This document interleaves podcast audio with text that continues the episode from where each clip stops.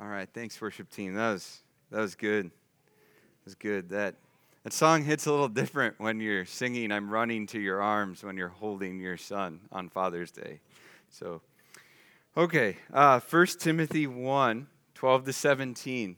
We're just going to jump right in the scripture because we've got a feast of a scripture today. It's going to be fantastic. I'm, I'm really looking forward to it. I hope you are as well.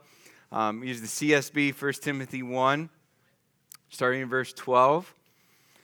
You have a Bible app or a Bible, if you turn there with me. And I also just want to say um, the reason uh, we don't put Bibles under your seats or anywhere in here is to encourage you to bring your own because I want you to see what God is saying right in front of you and you to, to bring that home with you and have His word echoing in your hearts and minds all week. So that's just kind of why we do that. All right, hopefully you're there now. 1 Timothy 1, verse 12. And if you need a Bible, talk to me. I'll be happy to give you one. 1 Timothy 1:12 I give thanks to Christ Jesus our Lord who has strengthened me because he considered me faithful appointing me to the ministry even though I was formerly a blasphemer, a persecutor, and an arrogant man, but I received mercy because I acted out of ignorance in unbelief, and the grace of our Lord overflowed along with the faith and love that are in Christ Jesus. This saying is trustworthy and deserving of full acceptance. Christ Jesus came into the world to save sinners, and I am the worst of them. But I received mercy for this reason, so that in me, the worst of them, Christ Jesus might demonstrate his extraordinary patience as an example to those who would believe in him for eternal life. Now, to the King, eternal, immortal, invisible, the only God, be honor and glory forever and ever. Amen and amen. So, we're going to break this down in two different ways. We're going to look at who Paul was, and by extension, who we are in Christ, and then, or who we were apart from Christ. And then we're going to talk about who Paul is, present tense, and who we are, present tense, in Christ. So, who was Paul? He, as you hear Paul describe himself, okay, as you, as you look at this, as I break this down for you, let it just kind of break down your walls. Perhaps you're here this morning and my guess is there's, there's some people in here who, who don't know Christ. And I'm so glad you're here. Maybe you feel like you can't be forgiven. And I would just say, look at Paul. This guy was forgiven. This guy was a blasphemer.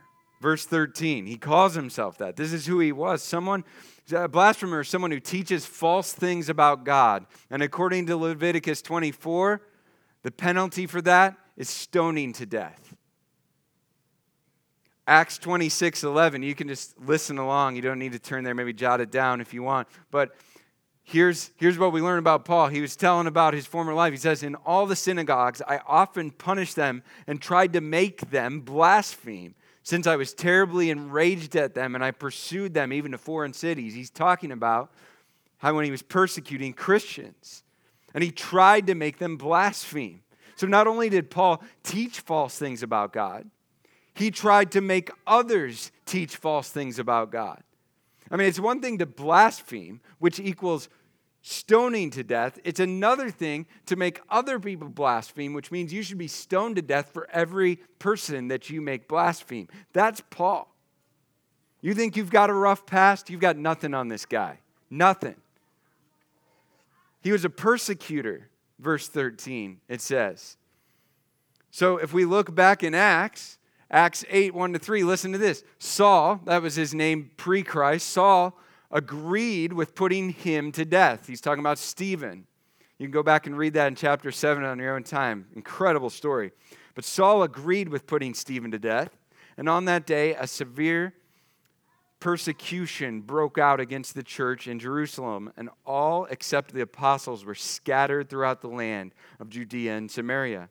Devout men buried Stephen and mourned deeply over him. And Saul, however, listen to this, he was ravaging the church. He would enter house after house, drag off men and women, and put them in prison. This is Paul. Chapter 9, 1 and 2. Now Saul was still breathing threats and murder against the disciples of the Lord. He went to the high priest and requested letters from him to the synagogues in Damascus so that he, if he found any men or women who belonged to the way, he might bring them as prisoners to Jerusalem. So he wasn't merely mocking followers of Jesus. That's, that's most of persecution that we experience. And if you ex- experience more, God bless you. But this is, this is probably the extent to which most of us have been persecuted, right? Where, where people mock us or say things behind our back or whatever. But this was not that. This is hardcore persecution. He was putting people to death. He was ravaging the church. He was dragging followers of Christ to prison. said he was breathing threats and murder. So he wasn't just making threats, he was breathing them out. His whole mission and purpose in life at the time was to threaten and murder followers of Christ. He went house to house to try to find people who were following Jesus, just so he could drag them off to prison, if not kill them. He ravaged the church. This is Paul, a persecutor. Verse 13 in 1 Timothy, we see he is also arrogant. Now, some translations say insolent, and the Greek word literally means violently arrogant. So, the idea here is, is it's, he's not just persecuting others, like I just showed you. He did it just to elevate himself and make himself look better. He was gaining status through the harm of other people, which is completely self centered, no matter how you slice it. And he was doing it just to look good and gain status with these Jewish rulers. He was arrogant. We also learn verse 13 he was in ignorant unbelief. So it isn't, it's not that Paul was innocently unaware of Jesus, ignorant. That would be understandable. You don't know what you don't know, right? See, he was aware of Jesus, though, and chose to reject him, as it says, in unbelief. This was on him, this was on Paul. He willingly and defiantly opposed Jesus and anyone who followed him. In Numbers 15, if you want to jot this down and look at it later, Numbers 15, 22 to 31, we see that the consequences for unintentional sins is that once a year they would take one bull and one, one goat and sacrifice it for the whole community, just in case you or you or you did something you didn't even realize was wrong. Got it covered here, right? But for defiant, intentional sins, particularly for blasphemers like Paul, it says they will be cut off from God's people. So Paul deserved to be cut off from God and cut off from God's people. To add to this, verse 15, he calls himself the worst of sinners. Now, I just showed you that he deserved to be stoned a thousand times over. And Paul was certainly messed up, right? He killed Christians simply because they were following Christ, no other reason. But was Paul actually the worst sinner? Like, is this an over exaggeration? Is it just hyperbole? Is, is he just trying to get our attention?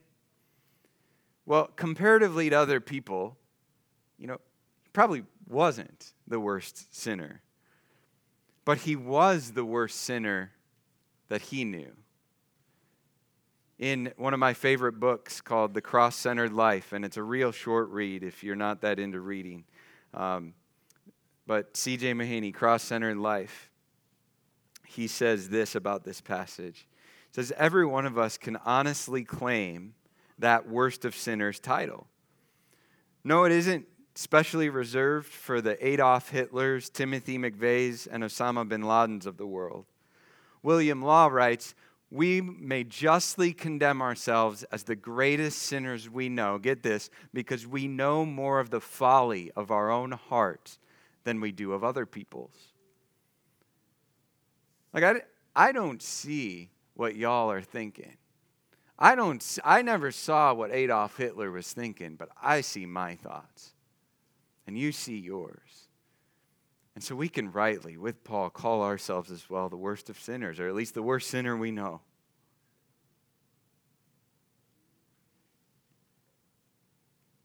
Why would Paul call himself this?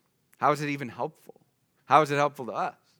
He's saved now, right? If we're in Christ, we're saved now. Here's why it's important because it rightly humbles him and makes him appreciate the grace of Jesus even more.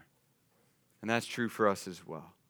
Remembering the sin of our past actually produces profound gratitude. I think so so many times we try to just avoid i'm just not going to think about that. I'm not going to think about that. I'm not going to think about that. And for some of us in some situations that's really helpful. But i think more often than we feel comfortable with we should actually reflect on the sins of our past. Because it helps us be more grateful for the grace of jesus christ puritan pastor thomas goodwin said it like this, this remember this is a pastor here he's saying when I was threatening to become cold in my ministry, and when I felt the Sabbath morning coming around and my heart was not filled with amazement at the grace of God, I used to take a turn up and down among the sins of my past. And I always came down again with a broken and contrite heart, ready to preach as it was preached as it was preached in the beginning, the forgiveness of sins. So we want to be like him. If the message of the grace and mercy and love of God through Christ and through his death and resurrection is becoming stale or old or cold in our hearts and minds, and we need to remember the sins of our past, not to feel beat up, not to feel ashamed, but in order to appreciate Christ more. So we saw who Paul was. Who were you?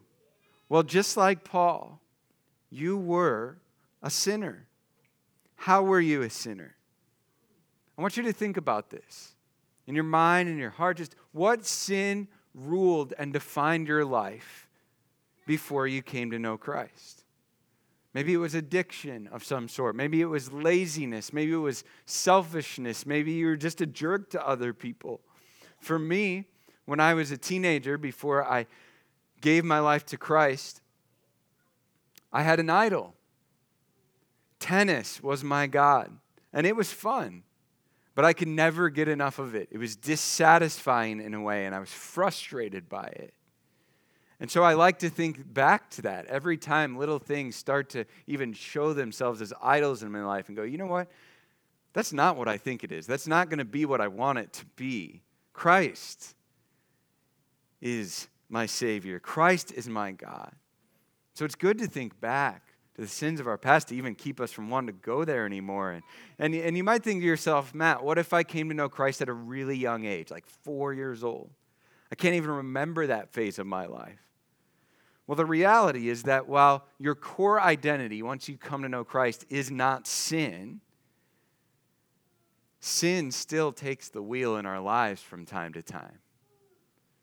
So, when it did, so if that's your story, you came to know Christ really young, you don't remember pre Christ, think back to a time in your life where sin started to take the wheel.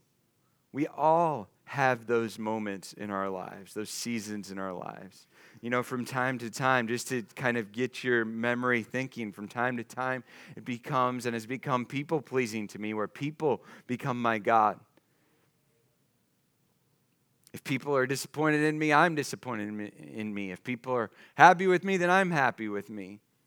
Or perfectionism loves to rear its ugly head in my life sometimes. Having to appear perfect on the outside and ignore and cover up any semblance of struggle. So, what, what is it for you? What sin has taken the wheel in your past and just tends to come up again? It's good for us, even after Christ helps us put that sin to death. It's good for us to think back and remember who we were so that we can be grateful for who we are now in Christ and to keep us from running back to that sin. Now let's look at this passage from a different angle. Let's look at it from who Paul is presently, who Paul is in spite of who he was. So, who is he? Verse 12, it says he was strengthened So this word is past tense. Paul was given strength initially by Jesus when Jesus met him on the road to Damascus. Scales fell from his eyes. A day later, he was given strength initially by Jesus to do ministry. Now, remember who Paul was. God knows that Paul needed strength to do ministry. Think about it. His in his own strength, Paul was literally doing the opposite of ministry. So here's just a, layman's in layman's terms, here's what ministry is. It's just serving other people on behalf of Jesus. That's what it means to do ministry. And as a follower of Christ, you do ministry. You serve other people on behalf of Jesus. But before Paul was doing ministry, he was literally doing the opposite. He was hindering other people from doing ministry. He was hindering people from serving others on Jesus' behalf. So he's going to need a new set of spiritual muscles, right? He's going to need the strength of Christ to do the opposite now. So Christ strengthened him. And verse 12, he didn't just strengthen him, he considered him faithful. You remember who Paul was? Blasphemer, persecutor, arrogant, unbelief he was a sinner. This guy was considered faithful now by God. This guy? This word faithful literally means trustworthy. Why would you consider this guy trustworthy? I mean, literally, you have no rational reason except for the trustworthiness of Christ to trust Paul. But that's why Paul says in verse 12, I give thanks to who? Christ Jesus our Lord who has considered me faithful. And this is true of any one of us too, and of anyone that God chooses to use for his purposes to do ministry. It's always a sinner considered trustworthy and faithful in spite of them. And it's all because of the trustworthiness of Christ in them, in you, in me quite honestly, it's how I feel anytime I stand up here and open up the Word of God and teach it. I mean, who, who am I to be considered faithful and trustworthy with God's very words? Did he forget who I was? Did he forget what I did? No. God didn't forget. He did one better. He forgave. He doesn't hold it against me. He doesn't even treat me like I ever did it. That's, it, that's better than forgetting. And that's what he does with all of us. And so we can, we can hold our heads high and serve other people in Jesus' name with all humility because he considers us faithful, trustworthy, all because of him. Paul also now is appointed to do ministry. Verse 12. Paul see Paul didn't wake up one day and appoint himself to do ministry. Jesus appointed him. Jesus called him.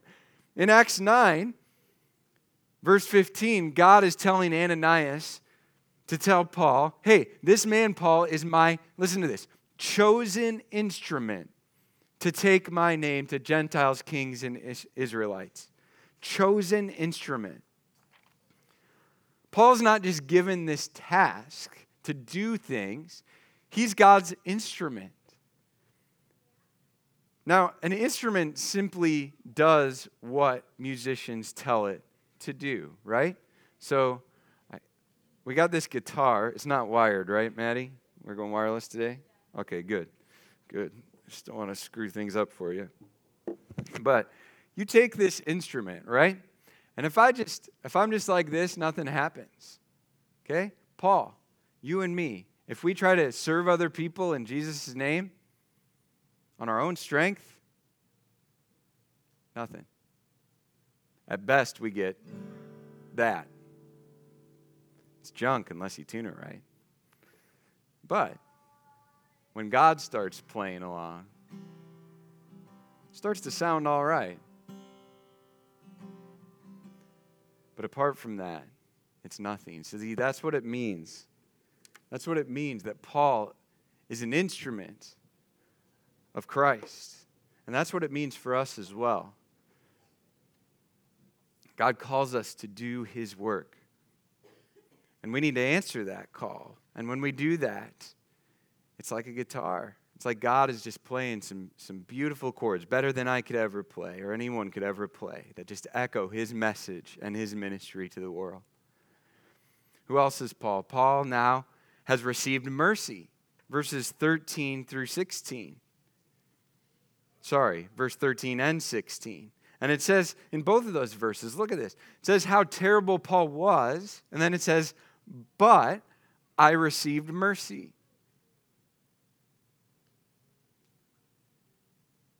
Here's mercy mercy, at its essence, is not getting what you deserve. Paul is the recipient of inexplainable mercy. This is shocking. This is inexplicable. This, this would have actually been inexcusable mercy to anyone's standards. It wouldn't have been loving, it wouldn't have been just, it wouldn't have been right to just ignore the worst sinner, Paul, who's killing Christians. But the only reason this level of mercy is given is because of Christ's sacrifice. He took the punishment that should have been Paul's. And because Christ did that, he makes God's mercy justified, loving, and right.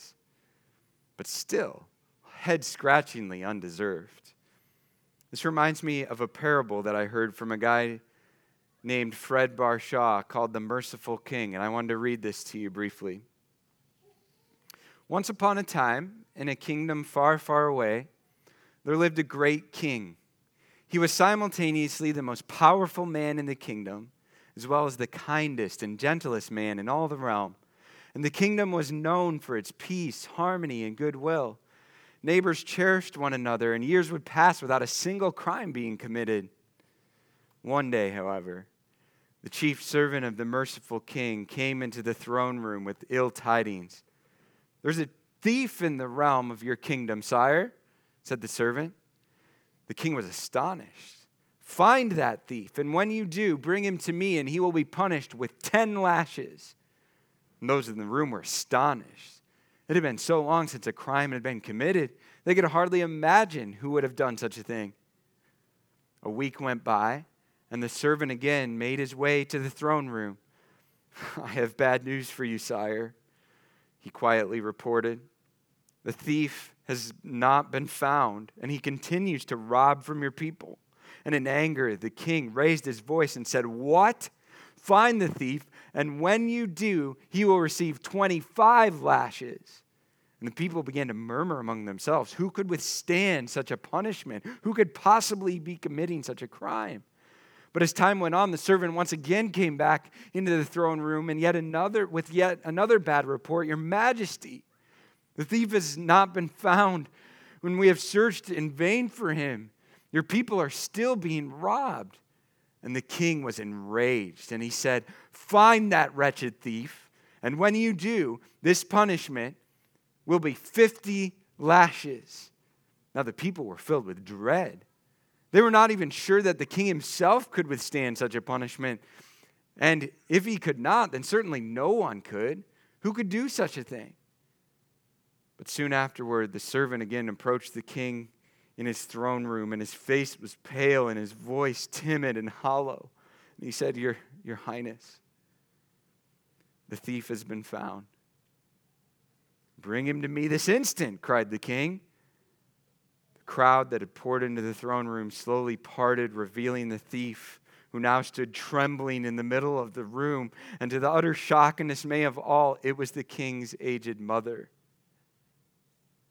There she stood, trembling and crying. Her small and frail body was shaking with fear and shame, and she was perhaps the very last soul that anyone would have suspected for such a crime. And there stood the king in shock and deeply wounded.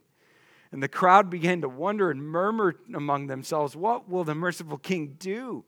Will he set aside the law and display his love and mercy by forgiving his mother for her crimes?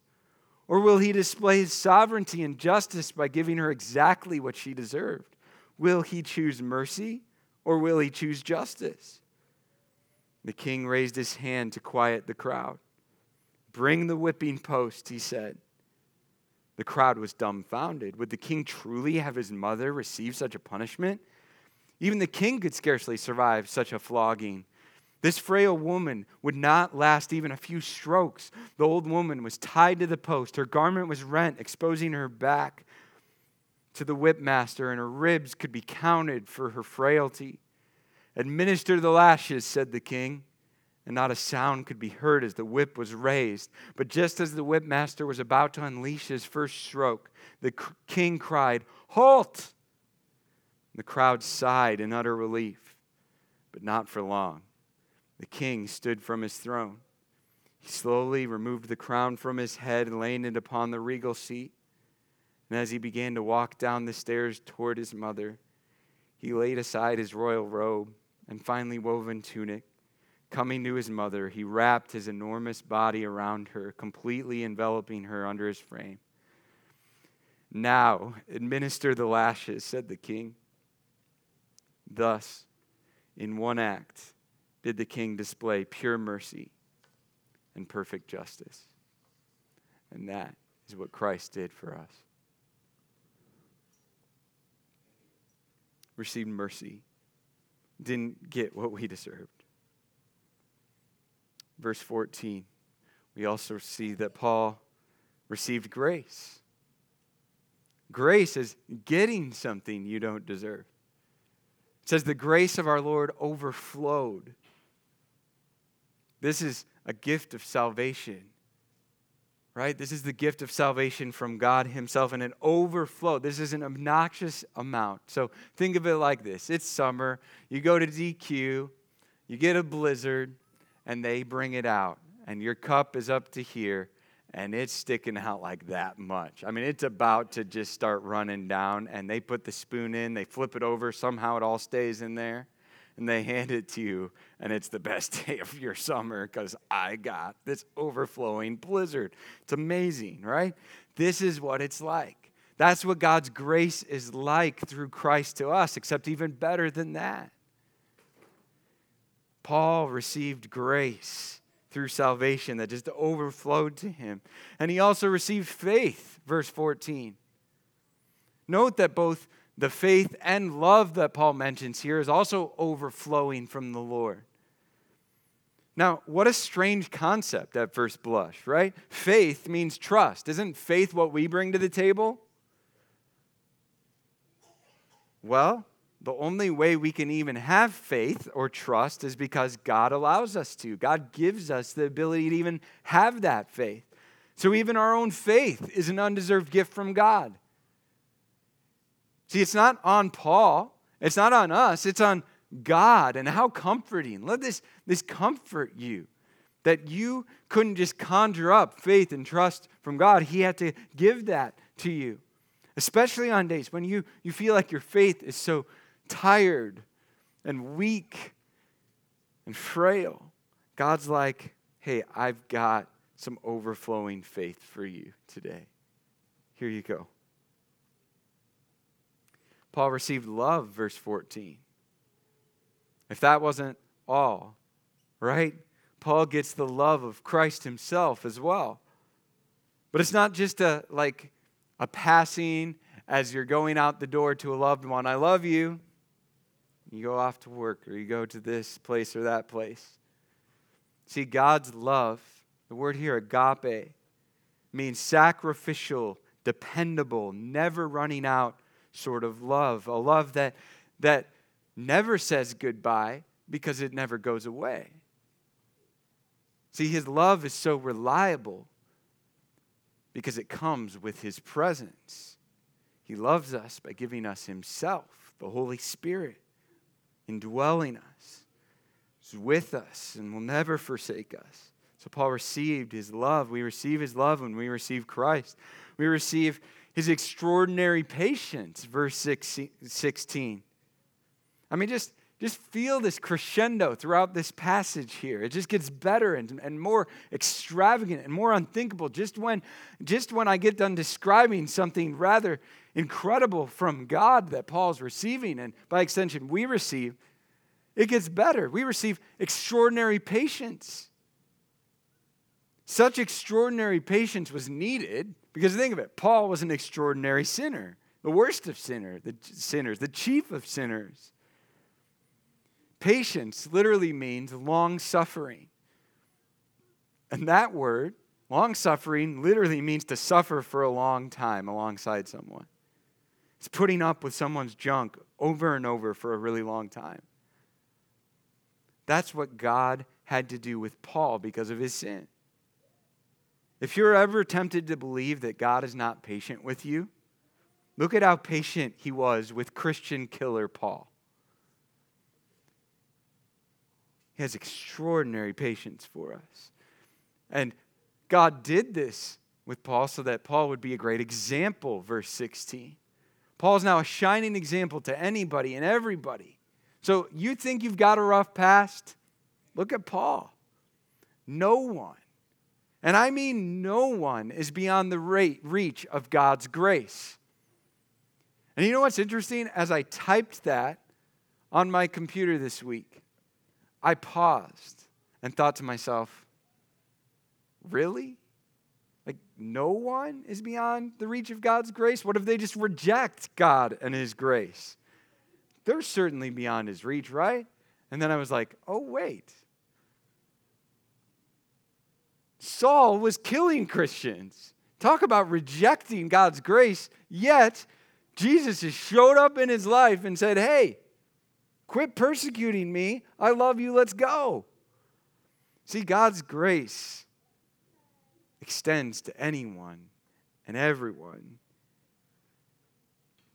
No one is beyond the reach of God's grace.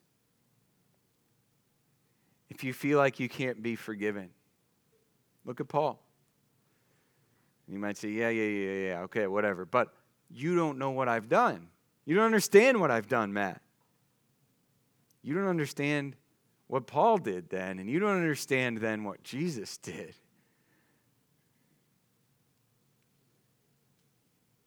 So, who are we? Who are you? Look to Paul. You are all of those things Paul is if you are in Christ. You are strengthened. You're considered faithful. You're appointed to ministry. Certainly not the same ministry Paul had, but ministry nonetheless. You've received mercy and grace and faith and love and extraordinary patience. And God wants to use your life as an example boil all of this down from this whole passage, who are we? I'd just put it like this We're saved. I think saved is a great word. Verse 15, he say, said that Christ came into the world to do what? To save sinners. So, yes, we're sinners. Yes, we're saints. But I think it's most helpful to just call ourselves saved. It keeps both in mind. See, I've heard strong arguments for thinking of ourselves. Oh, you just need to think of yourself as a sinner. So you bring yourself down to size. Oh, you need to just think of yourself as a saint because Jesus took care of your sin and that's who you are now. And I'm like, it's both. I mean, once we were completely defined by sin, but that's not who we are anymore. And one day we will be completely free of sin's presence, but we're certainly not there yet. So you're saved. So remember who you were sinner. Emphasize what Jesus did. You're saved and embrace whose you are. You're Christ. Verse 15 Christ Jesus came to the world to save sinners. And this is a trustworthy and deserving phrase that's full that's worthy of all our acceptance. So who am I? Who are you? Saved. Now, this passage is bookended with the only sane, rational responses that I could think of to a message like this. The first one is thanksgiving. Verse 12 I give thanks to Christ Jesus our Lord. So I invite you to pick up the communion cup below your seat. And you can start taking out the bread. But before we take this, I want us to just think for a second about sins that have taken the wheel in our life recently? What sin in your life And I don't, I don't mean like a year ago, I mean like this week, have started to take the wheel this week. And I want you to just take some time. Just take a second. Let's bow our head. Let's close our eyes. Let's just take some time, just you and the Lord, and just confess those things to God. God, I'm sorry. I let this and that take your place this week and take the wheel. Confess that to Him.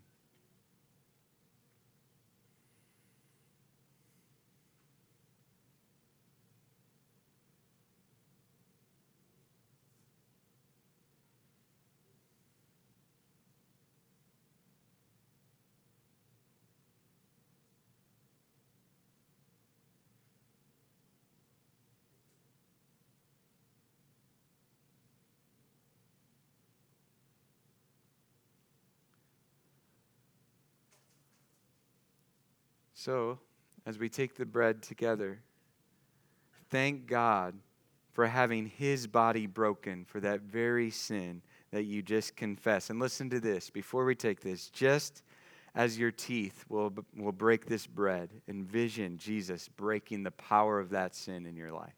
Let's take it together.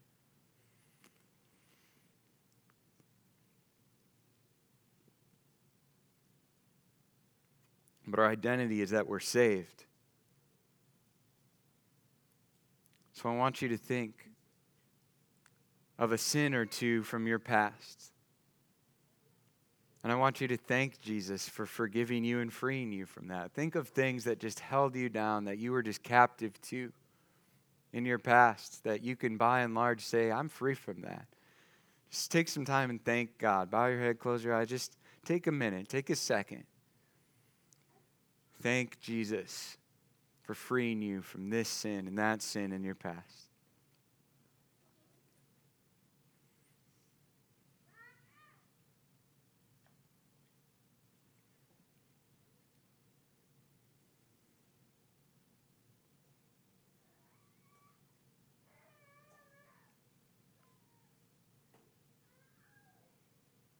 as we take this juice together, again, Thank Jesus for his overflowing grace through his spilled blood on the cross. Let's take this. Amen. Thank you, Jesus. All right, I'm going to invite the worship team to come back on up. And as they're coming up, I just want to point out to you in this passage, we're almost done, but verse 17 has the, the other only sane response. Yes, we should be grateful, but then we should praise. Look at Paul. He can't help but just stop in the middle of his letter.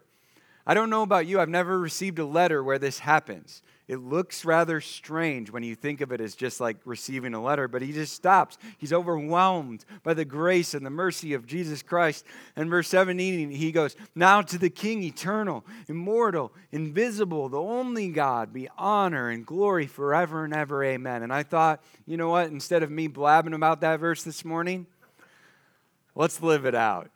Let's live it out. So I invite you to stand up. And we're going to have an extended time of worship here at the end to just praise the Lord.